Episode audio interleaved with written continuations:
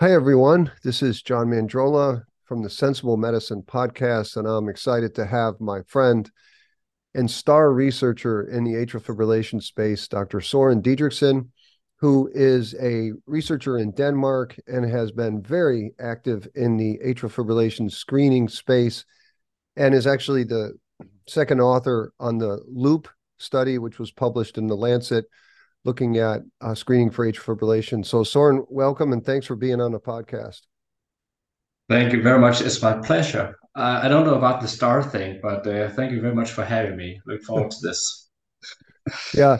Uh, before we even get started, we should say that Soren is an excellent runner. We ran a 5K together um, and we were supposed to run together, but there is no way that I could run that pace. So, be that it as may, Soren, give us a background on AFib screening. Why why do we want to screen for atrial fibrillation? Yeah, I think uh, for me, the story about AFib screening goes back to uh, almost 10 years ago when I started as a PhD student. Uh, I thought atrial fibrillation screening was a great idea.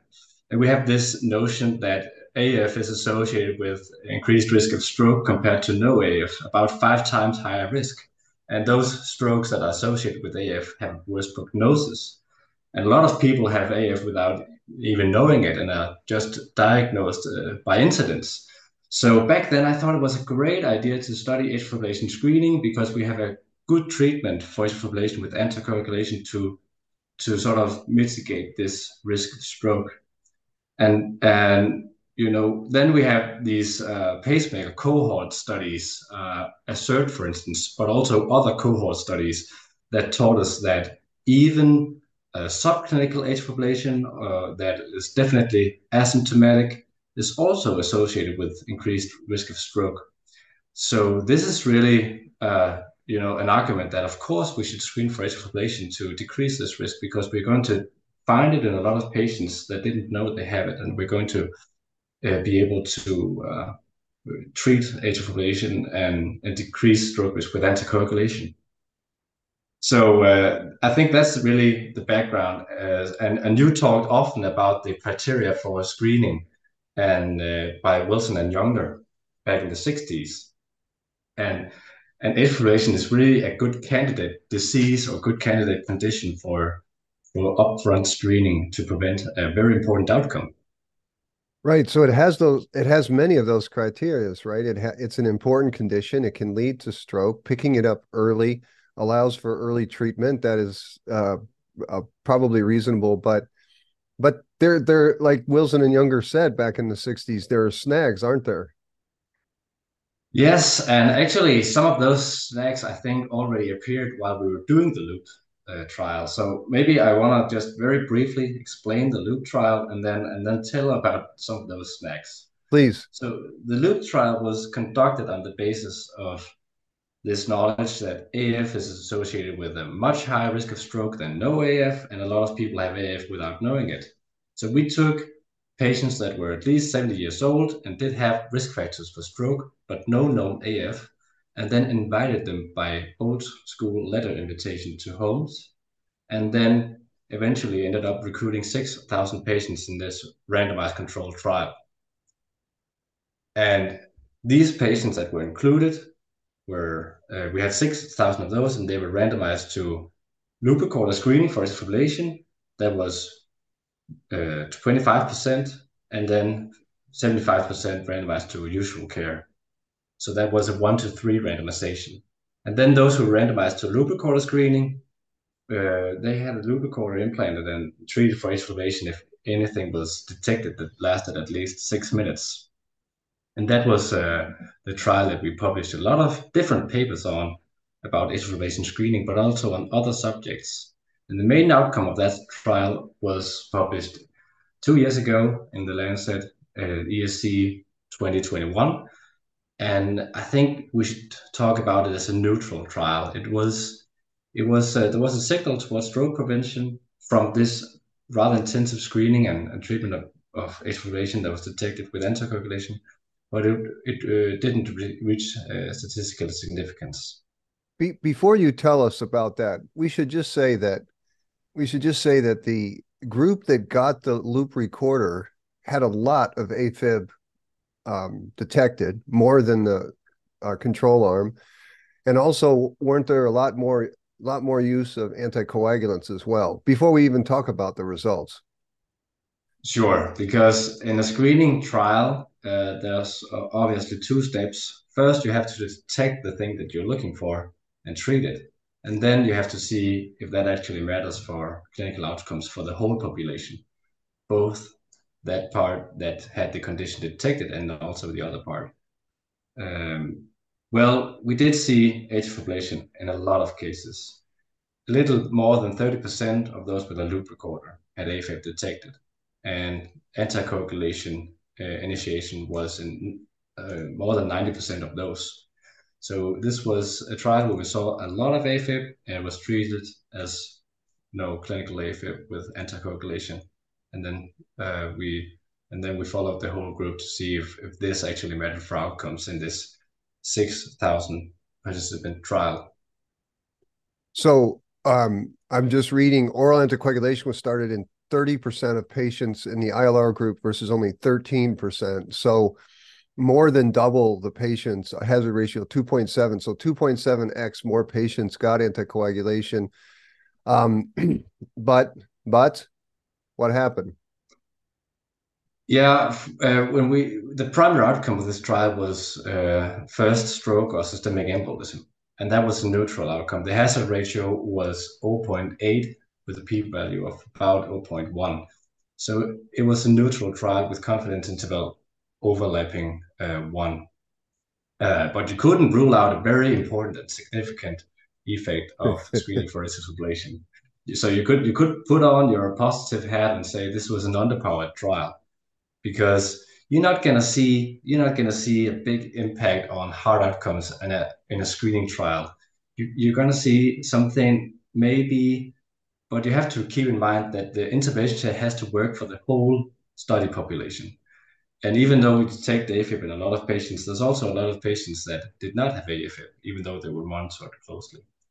But I think we can circle back to this concept of how can you how can you measure anything in a screening trial? I think it would be it'd be good to talk about uh, subclinical atrial fibrillation uh, a little bit before we go that far, because I started started talking about how good an idea I thought atrial fibrillation screening was before we started, because hey, AF is associated with the five times increased risk of stroke. Um, and we know that a lot of people have it. We also know from post-stroke monitoring trials or studies, a little bit smaller studies, that we're also going to see AF in 30% of those patients if we give them a loop recorder. We know from pacemaker cohorts that we're going to see AF or subclinical AF in a third of all pacemaker participant, pacemaker patients, ordinary people with stroke risk factors and a pacemaker. Um, and then we we start to see sub studies from the ASSERT, for instance, where we saw that those patients that had an increased risk of stroke were only those with longer AF episodes, lasting at least 24 hours, and a little bit advanced analysis. And right. we also have these pacemaker cohorts where we can see that if you put the stroke or in the middle of, of an x-axis, and then you, you look at the actual AFib episodes in non-anticoagulated patients, you can see that some of them have a little bit of AF before, and then they have a stroke. But equally many have AF only after the stroke, and there's no temporal uh, association between the atrial fibrillation episode and the stroke in the majority of these patients. So my enthusiasm for screening and for treatment of subclinical AF started to wane a little bit, and I became a little bit more critical as as the loop study was actually being conducted. Right. So let me push you on the let me push you on the hazard ratio. So the hazard ratio 0.8 0.80 is a 20% reduction in stroke.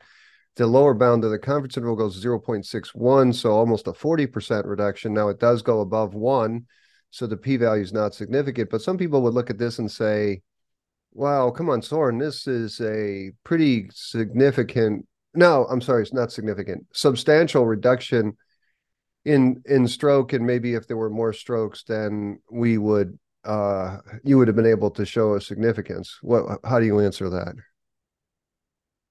Well, that that could very well be true, but if we had a bigger study, then we would probably also see significance from side effects from screening, which in which we had also uh, about 20% higher risk of bleeding, for instance, uh, with the with atrial fibrillation detection and treatment.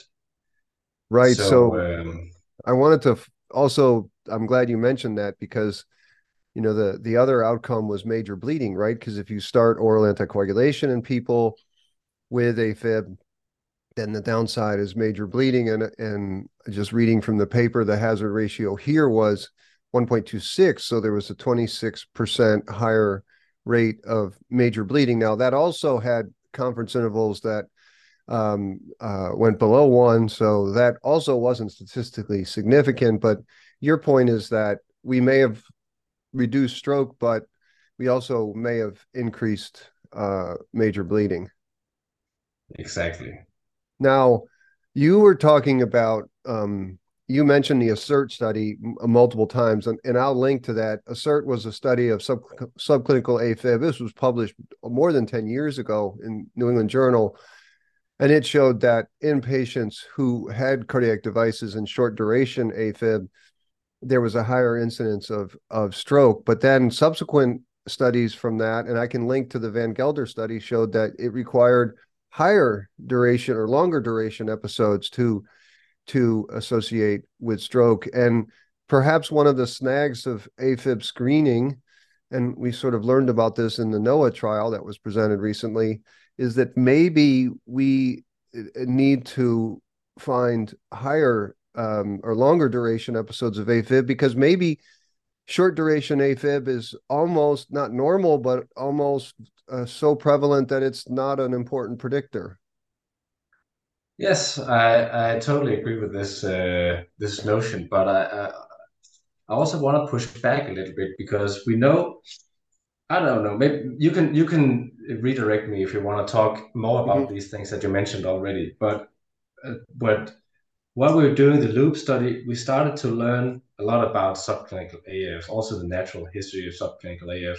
And, and uh, we had these other groups working with the ASSERT and other studies that taught us a little bit about the association between AF burden or AF comorbidity and stroke risk, not only just AF as a binary entity, yes, no. Um, and then we had these trials in the ESUS space that were conducted and they were neutral or negative. And we know from those trials that we put a loop record in all of those patients, you were also going to have seen atrial fibrillation in, in 30% of those people. Go go slow there. Tell us, uh, give us one or two sentences on the ESUS trials. Yeah, so ESUS, embolic stroke of unknown source, patient with stroke that was uh, had routine follow-up after the stroke in the stroke unit and and it, you weren't able to uh, determine the uh, uh, etiology of this stroke. Those patients uh, have been followed with uh, in, for instance, a study called the Crystal AF, where we know that we're going to see AF in also 30% of those patients. Actually, a lot of data indicates that the age of these patients are the most important predictor of how much AF you're going to see regardless, we this also sparked an interest in just treating those patients with anticoagulants, those with ESUS, because we know that we're going to see AF in a lot if we follow them closely. And there was one called Navigate ESUS and Respect ESUS. Yep. Big big pharma company studies, and they they were both neutral. And I think actually, if it, if if that just sums up to, well, you, you you're not going to see an effect of giving anticoagulation to those patients where you know they have already had the outcome. They have a substantially increased risk of recurrent stroke. These are really the more important patients to try to prevent recurrent stroke. And you know that a lot of them have AFib doesn't work to just give them anticoagulation. Then that actually poses an argument that it matters to detect low burden AFib it matters to find those who do have AFib among those patients and then treat it, even though it's uh, maybe a low burden or short episodes. So I thought that was that was just one argument. Maybe it actually does matter to to make this diagnosis of, of atrial fibrillation in this space, even even for short episodes. The the Navigate ESUS and Respect ESUS, which I'll also link to, these were patients who had a, a stroke of an embolic stroke, but there was no source. And then they were just treated with anticoagulation versus uh, uh, nothing, or perhaps aspirin in the other group. And there was no no difference. And you're saying that many of these patients had AFib, but AFib wasn't a criteria to be in these trials because they had to have stroke of unknown cause, right? That's yeah, they were they were required to not have AFib, and but the maybe, control the arm was uh, clopidogrel, I believe. But they they were they they did not have AFib, but we do know that from other studies, including a crystal, and also one called the surprise that had they had a loop recorder, we would of course have seen a lot of AFib in those patients okay. as well. So it's just it just tells us that well we shouldn't treat everybody, even though the more relevant ones with anticoagulation. We do have to figure out who of these patients have AF and then treat those based on those ESUS studies. So and and it would so, have been so easy. It would have been so easy if those trials were positive, because then we would say definitely this is not about the rhythm. The rhythm doesn't matter. It's only about risk factors. You have to have the right risk factors. Doesn't matter if it's sinus or atrial fibrillation. Just have to treat those, for instance, with stroke of unknown source. But this is not the case. We're still in a world where probably this diagnosis of atrial fibrillation is sometimes rather important for decision making. But also, I mean, I mean, don't you think a major trial that really informs this is NOAH, right? NOAH was NOAH was oral anticoagulation in patients with short duration AFib versus uh, placebo, and even in patients with short duration AFib and risk factors, anticoagulation didn't make a difference. And this this trial was enriched for patients who had AFib, and yet it, it, it didn't work. Um, it was terminated early for for futility and and and bleeding harm. So um, yeah. we're going to have another one at AHA next month called Artesia. But I mean, uh, I guess what you're getting at is we need to probably enrich the population that we're screening or treating or finding AFib in because just finding short duration AFib alone is not enough.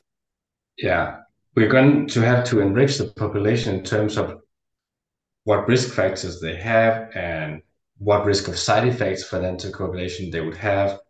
So we have to enrich the population, but we probably also have to choose the right uh, amount of monitoring for atrial population and overlook, so to speak, overlook uh, the right episodes in the right patients. We don't wanna we don't wanna detect very short episodes. I don't think at this moment we do have any strong arguments that very short uh, uh, duration of AF should should uh, should indicate any treatment. This um, has strong. Also, also, yeah. Go ahead. Go ahead. Oh, yeah, but just again, also based on this uh, NOAH trial that you just mentioned, where we tried, uh, where the investigators tried it with edoxaban for patients who did have pacemaker detected subclinical AFib and risk factors.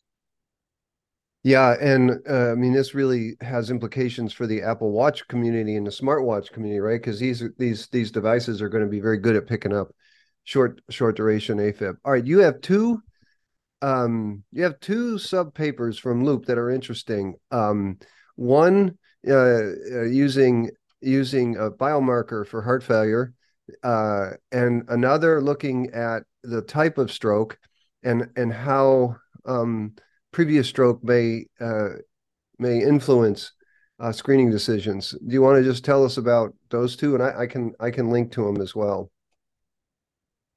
Yeah. Okay. So uh, let's let's dive into this a little bit because I, I I agree with you. I'm also critical towards screening for atrial fibrillation as a concept at the moment. Uh, I believe that everything that we learned about AFib as you know increasing risk of stroke fivefold is only something that was relevant back in the day where AFib was detected when it was almost uh, permanent.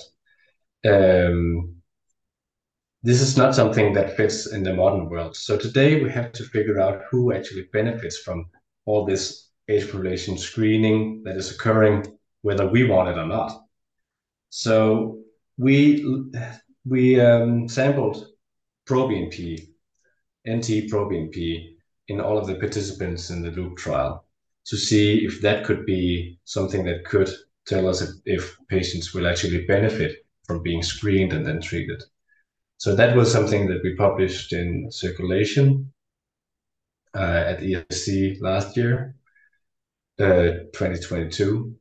And uh, so proBNP is, of course, a heart failure marker, but I think it's actually a better, even better uh, marker for stroke risk and atrial fibrillation. And when you look at, at this proBNP in the loop trial, you can see that proBNP doesn't really separate, out, not, doesn't really do a lot to separate those who are diagnosed with AFib from those who aren't, aren't, but it really does separate out those who have a big or higher risk of bad outcomes. And even more importantly, it separates out those who actually have a benefit from being diagnosed and then treated for atrial fibrillation. So based on this post hoc analysis, you can look at the two halves of the loop study population.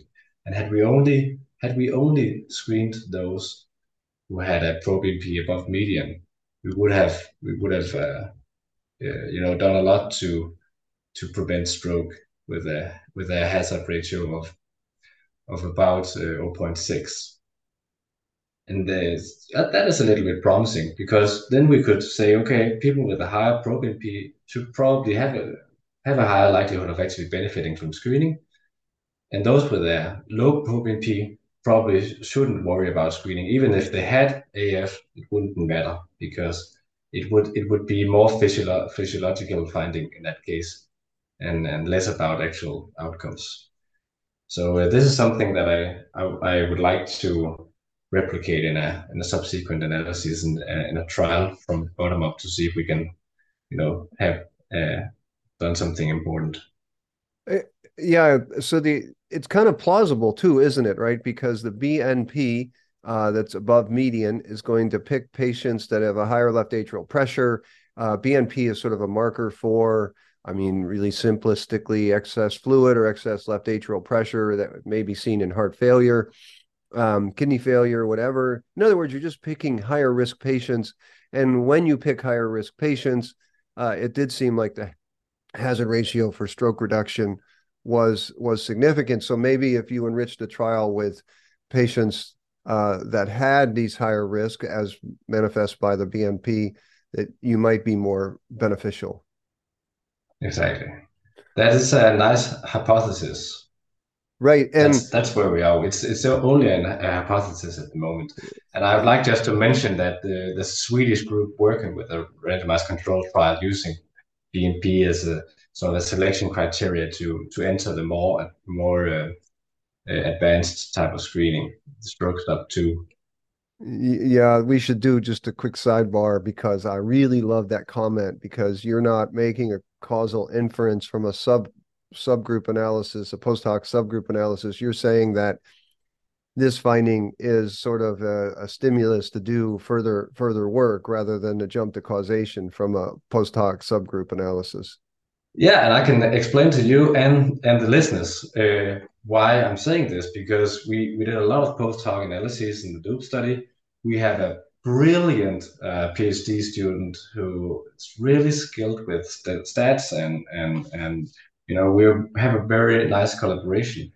And he published also the same year a post hoc analysis where you could see that if we just group by comorbidity, you can see a, a very strong effect of screening in those without established cardiovascular disease at baseline, and no effect whatsoever in those with cardiovascular disease at baseline, which is pretty much the opposite of what you would think. so you have to be really, really careful about these post hoc analyses and have to think about hypotheses and, and you know have a have a good discussion of why do you uh, think things are as they are. But uh, P looks promising, I think, but we really aren't there yet. We have to do a lot more to uh, to establish who actually benefits from screening.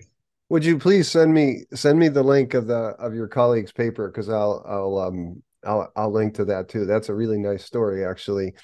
Uh, it reminds yeah. me of it reminds me of the Richard Peto story, right, where they looked at ISIS two and analyzed subgroups by by horoscope and found a, a positive finding. So I guess the point is that you can find if you do a lot of subgroup analysis, you can find just by chance alone uh, associations that aren't real. Yeah.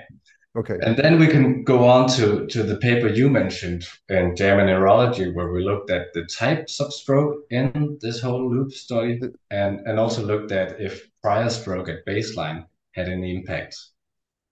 And of course, the background for that is that we should expect that those with a prior stroke had uh, much more relevance for atrial fibrillation screening and also a higher risk of recurrent stroke. And, right. So, so, this is this is just to clarify. This is from the loop, right? So in the loop, there were patients enrolled that had had a, a prior stroke, and so you were looking at that subgroup of patients who should be higher risk, and if a patient had a prior stroke, they should benefit more from picking up atrial fibrillation. Exactly. Okay, tell us. So yeah, so this was just a, uh, a sub study where we first thing we utilized that loop study is actually a huge study for stroke because we have 315 strokes in a randomized trial. So that is a very high number with adjudicated strokes, and we we know this is not a pragmatic trial. We all outcomes are adjudicated. We know a lot about these patients. Um, so when we look at those uh, 315 strokes that we have, we could see that, for instance, just looking at the TOAST criteria, which are the tool that the neurologists use to determine the source of the stroke, cardioembolism is really rare, even despite a lot of patients have a loop recorder.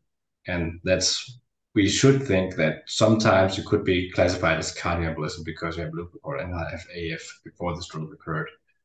But when we look at these patients, uh, small vessel disease is really the more prevalent type of stroke. Can I, can I just do, can I yeah. just stop you there? That's a really important point for the listeners. That when yeah. when you know Soren's got this study with uh, hundreds of strokes, and these are patients with loop recorders, and the type of stroke that you would get from uh, atrial fibrillation is a really small number. The most common kind of stroke in patients uh, in this study was actually small vessel or large artery uh, large artery um, uh, disease that are really probably not AFib related. So this is a this really gets to the whole issue of competing causes of stroke because AFib increases the risk of stroke, but it's not uh, uh, it's not the only kind of stroke that patients can get. So this is on figure three um, in that paper, and it's really an important figure, I think. And then we moved from there to, to look at the severity of the strokes. And we, we had also a substantial number of, of what neurologists call a severe stroke based on how much disability you, you get from having the stroke. And then we looked at if those that were screened were more protected from that outcome.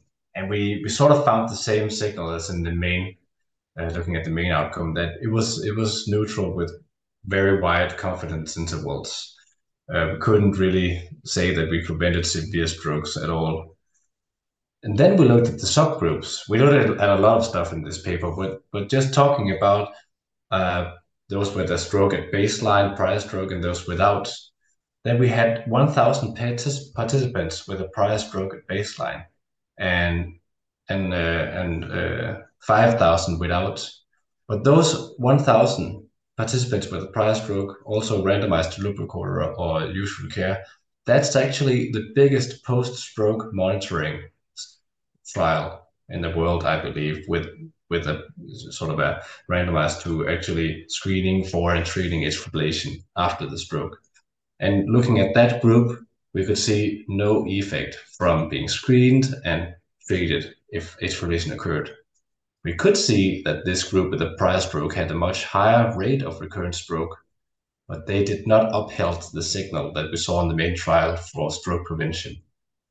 They the, the curves were just totally superimposed. We didn't see that these patients were benefited from from being screened. Also, when we looked only at at uh, uh, more severe strokes. Oppositely, we saw that we could, uh, in those without a prior stroke, then we could see a significant defect of, of severe stroke following screening versus usual care. So that is just totally the same again that those with less competing risk factors could probably or could maybe have an effect of screening, but those where we actually thought that we should screen and those that we are actually screening today in the clinic, uh, to me appear as, as they are the ones that have least benefit because they have competing risk factors. They have a higher risk at baseline, but it's so so hard to to mitigate that risk with all of the interventions that we do. So probably those patients with a stroke we should start worrying about all the other risk factors that they have than, than AFib. Worry about their hypertension or diabetes that may be uh, no, not well managed and all those things in those patients. I think this is such a remarkable finding. So, as figure four in this paper that I'll link to, if patients had a prior stroke, which, you know, remember, these patients don't have AFib. They just, they're patients enrolled in the loop study. They don't have AFib, but you you took patients who had prior stroke, and if they were randomized to screening uh, uh, to the screening group, it didn't make a difference. Uh, the the curves are the same. But in patients who had no prior stroke, who probably are lower risk, uh, then screening looked like it, it it did have a statistically significant benefit, and curves separate over time, which is what you'd expect. And so I'm I'm so interested in you know competing risks, and I and I guess that um, you know, there's the risk of the primary outcome, which is stroke, and there's the risk of the competing outcomes. And uh, this this is, I think, such an such an interesting and important finding. And I guess just going further, and I think you mentioned this, is that right now in patients who have stroke on our service, they all get loop recorders, screen for AFib, screen for AFib. And it looks like, at least in this randomized controlled trial, the group that benefited more from screening were those that had no prior stroke. Is that about right? That's about right. But of course, we have to be equally uh, careful about you know the negative findings as well as the positive findings. But uh, this is, I agree, this is very interesting. This is uh, something we should think about when we you know do something for which we don't really have the evidence. For for instance, implanting a loop recorder in anybody.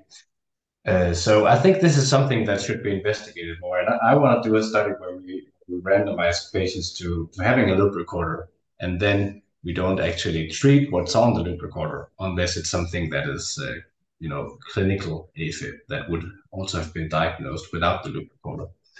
Uh, and then uh, uh, an active arm where, where we treat everything. Uh, so this is something that I think we could do ethically based on the loop study post uh, hoc analyses and also on the NOAH study that you mentioned, where where we saw that burden AFib doesn't seem to warrant anticoagulation in pacemaker patients with a lot of risk factors. But right. we have a lot of stuff we want to do following the loop study, of course. So this is just one of the ideas. All right, excellent. Now, uh, um, uh, we're almost done. You gave us a talk in in Norway um, about about this, and we mentioned we mentioned a lot of this. Uh, is there any closing comments um, that you would offer?